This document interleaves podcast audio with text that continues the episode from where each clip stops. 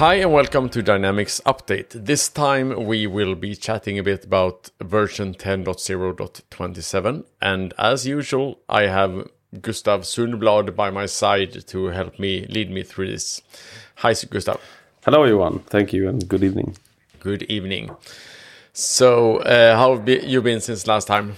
Uh, I've been great, thanks. It's uh, warming up to summer here in Sweden, so it's um, days are getting longer and warmer, which is always a good thing. So, uh, uh, I think this is um, speaking of summer. This is the last release before um, summer pause, right? Or is it there one in July as well?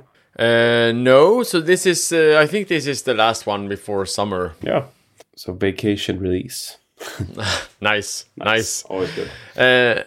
All right. So, uh, what do you say? Let's get started, right? Sure. Do you want to go start? Go first.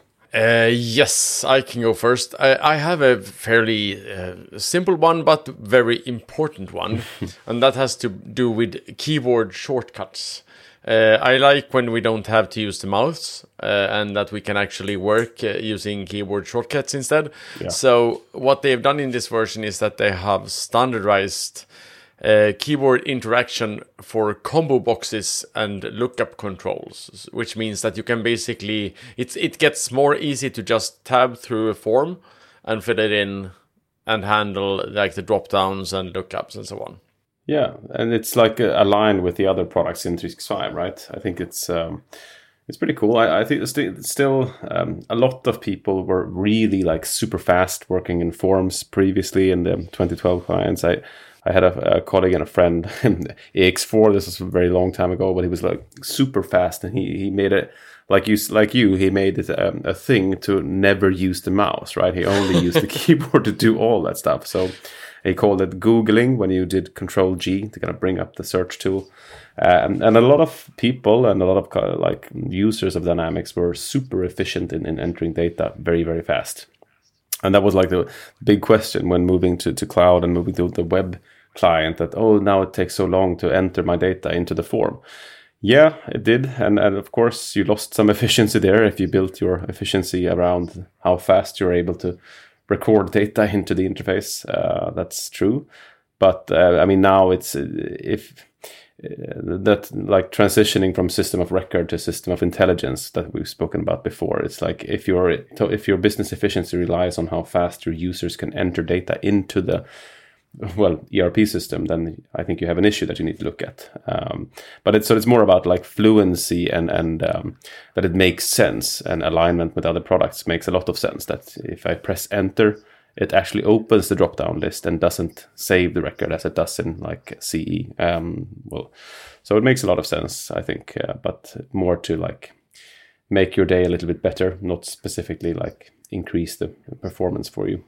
Yeah, and, and I mean th- that was basically the discussions already on AX 2012. Mm. That AX 2012 was really sl- much slower than than AX 2009, and that a lot of customers have have put a lot of effort and, and time and money into speeding up the UI for both AX 2012 and AX 2009. Yeah, exactly. And I, I actually had a customer who was who was. Uh, thinking about uh, when we planned their their migration to uh, FNO, they actually said that we have uh, like people just receiving orders in in one of our offices, and uh, they are really really fast. We've spent a lot of time uh, slipstreaming their process in entering orders and so on. Mm.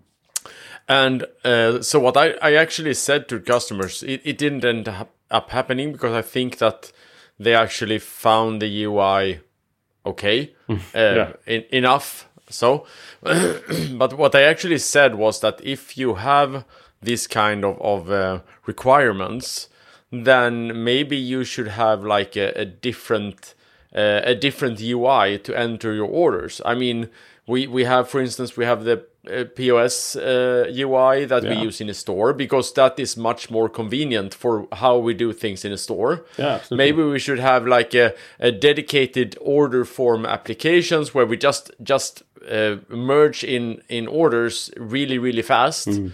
and that isn't requiring all of the uh, underlying logic and and all of that. We can maybe we can slim that down uh, into a minimum, and and once we are done we get an order that is actually pushed through an integration into FNO instead of, of using the actual FNO UI instead.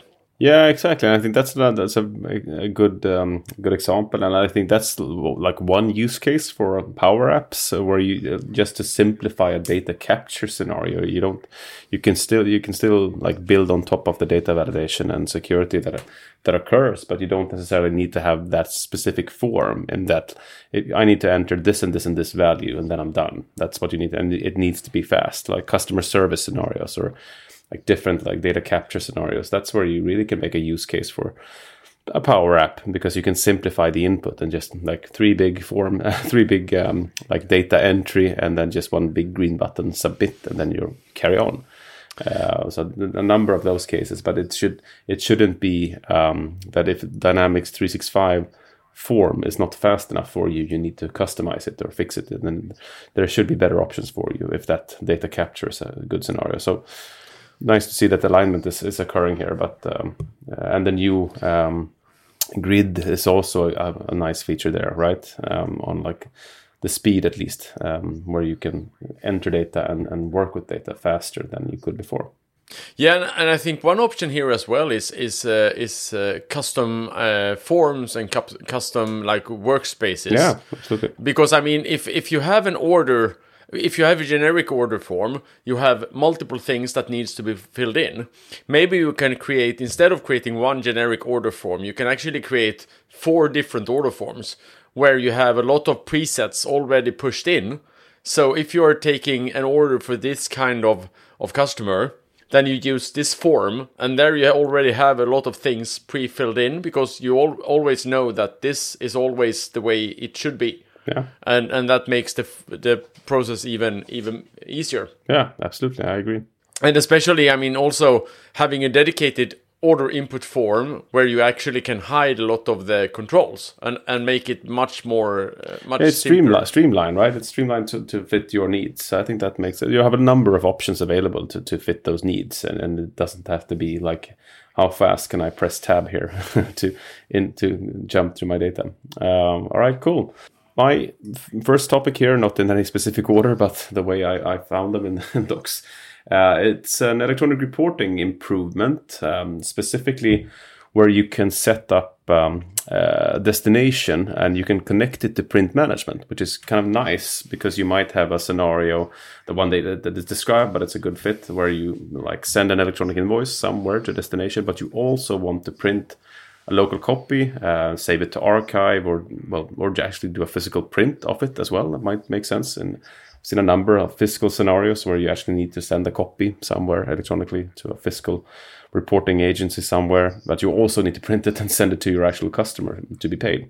Um, and it kind of simplifies that then, where you can do both, and you can con- you can connect electronic reporting with print management. Um, destinations, which is quite cool. And it uh, that's the feature that's coming now in in 10.27. Uh, but it made me kind of think and realize I uh, clicked down all each links here, and ER has really come a long way since it was um, implemented. And I uh, realized I personally need to spend some more time looking into it. And I know I have colleagues, of course, that are experts in this that I can just reach out to. But it's really um, a nifty framework. You worked a little bit with it before, right? Uh, yeah, not that much, but but the the thing that I I normal normally tell people is that I think that it would probably be a good idea to use it more extensively because you I mean it is a very generic framework where you can build a lot of of custom layouts and and and all of those things. So yeah, exactly. And I usually just scroll by because for each of these um, release updates that we do, uh, you scroll through all and read through all like the uh, documented coming features and updates of this specific version. And and ER is always there. It's always like uh, this and this um, country specific tax reporting format that is being used because. As you usually say, standard standards are good. Everyone should have a standard. so, uh, I think that's been the same way all around the world that everyone has their own standard, of course, for tax reporting and reporting to uh, governments and. Um, and I only always speed by those because it's like, yeah, okay, this in this format, but it makes sense. Every release, um, well, to to comply with um, well legal demands, uh, it seems to be very um, extensive. Uh, so I, I will I will look into it a little bit more so and test it a little bit more so I know it more how it works. Yep, uh, and and as I said, I've said before, I also think it's quite important to understand how these um, these templates work because Yeah, exactly. I think that it's it's very easy for us as implementers and for application consultants and and and and us who works every day we create like a, a way of working. This is how we're doing things and this is how we have always done things. And we do it that way and that might actually end up breaking like electronic reporting for instance. Because um, I know, for instance, if you look in the uh, in the built-in BI reports, there are some hard-coded values when it comes to to um, uh, account categories, which is actually not changeable, or they weren't when I looked into them last time. Which means that if you use your own account categories, you won't be able to use the built-in BI because Ah, okay. you can change them. And and I mean you I, I know we had a discussion for a customer when we ended up in a sort of a similar situation with a with a uh, case where we had, for instance, uh, Norwegian tax returns, and because we had set things up in a certain way in the system, we weren't able to out of the box use the electronic reports because we we had changed things that that made the reports not show the the correct values, which is also an important part. Yeah, that's very good. All right, so my next one. Let me check. Um, well, there's a number, a number of smaller um, ones this time. Uh, one of the, uh, my favorites is a little um, periodic task. It's called the populate product attribute values. Um, worked a lot with product information and dynamics uh, recently and, and historically as well. And this is just a nice little nifty feature too. Per- it's a new periodic task. It creates missing product attribute values, uh, value records actually for attributes when you associate um, attributes to a product via the category. So a lot of stuff is usually, you know, the Dynamics uses the um, category hierarchies a lot, uh, where you can uh, predefine a number of values only based on the product category. So you can save a lot of data um, entering and reuse. Um, reuse values that are the same for each product within that category. And this is just a little nice housekeeping task that that runs and populates stuff to products when you update um, the values on the category, but you don't necessarily update. Need, you want to update the attributes on the products them- themselves as well. It's been solved by customization and other other solutions before, but now it's just schedule the periodic task, and then your product information will be uh, consistent if you change the attribute values and you rely on inheritance from your product categories. Yes, yes, that's that's cool. Okay, so my next one is is um, just to highlight um, one thing in general. Uh, the feature that I'm talking about is is um, optimization of the UI. In this case, it has to do with um, loading Action Center notifications, and that seems like a, a fairly tiny thing. Uh, I mean, it it's not that. Um, critical maybe but uh, what i would like to highlight here is actually that this actually means that uh, microsoft are making improvements to performance. So that's I, I i would like to highlight that because we we are working a bit with with performance and and i really really think that it's important that if you have performance issues and you sort of think that they are not your fault, you think that they are Microsoft's fault, it's important that you you highlight them because I I think that Microsoft is, is extremely interested in actually fixing those kinds of issues Yeah. because in a like this uh, kind of SaaS hosted situation. Uh, fixing it for one customer actually means that we are fixing it for every single customer and not just for for one. Exactly. So it's it it it makes much more. It, it has a much more uh, higher synergy if we can fix it now than it had in, for instance, AX 2012. Yeah, absolutely. That's a very, very good uh, improvement. And, and the, the more uh, people like start using these things as early early as possible, then you get a lot of um, feedback and telemetry as well. So kind of improving because performance is a really hard thing to to uh, say that it has to be like this. Uh, it's always relying on a number of different factors. So the more telemetry you get, and the more um, the better it gets. Yep. All right, so uh, your next one.